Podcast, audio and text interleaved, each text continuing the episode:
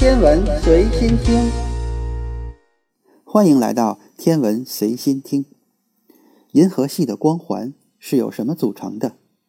为什么它一直不离不弃地环绕在那里？它又是怎么到银河系的？光晕是一个围绕银河系的球状区域，主要组成部分是暗物质。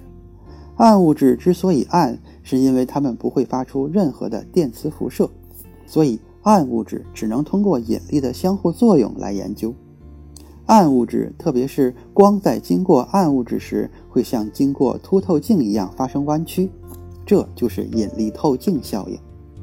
许多理论解释了暗物质可能组成的部分，可能是运组大质量致密天体，也可能是大质量弱相互作用粒子。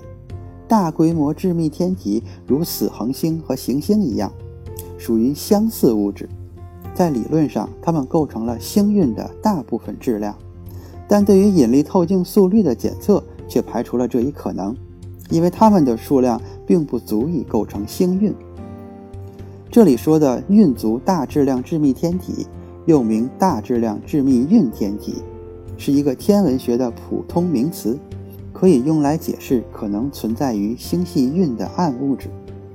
运足大质量致密天体是一些体积很小的大质量重子物质，没有或只有很少的电磁辐射，在星际空间不与恒星系统发生影响。运足大质量致密天体自身不发光，所以很难被探测到。运足大质量致密天体也可能是黑洞、中子星、褐矮星。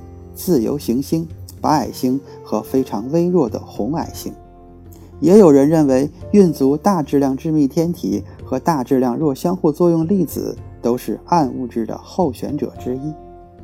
大质量弱相互作用粒子是一种仍然停留在理论阶段的粒子，它和中微子有点类似，极少与普通物质发生相互作用。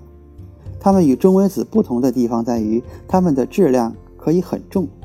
星系运的组成部分对宇宙学至关重要，因为宇宙的大部分质量集中在星系的光晕中，而宇宙的演进很大程度上取决于每种暗物质的数量。不是所有的物质都是暗物质，光晕是一些远古星群的源头。它们之所以成为远古星群，是因为它们的恒星含有低放射性的重元素。这些重元素并不存在于年轻的宇宙中，而是随着时间的推移在超新星中诞生。这些星群基本上是在星系核的随机轨道上运动，所以星系形成的标准模型包含了所有由暗物质光晕组成的星系。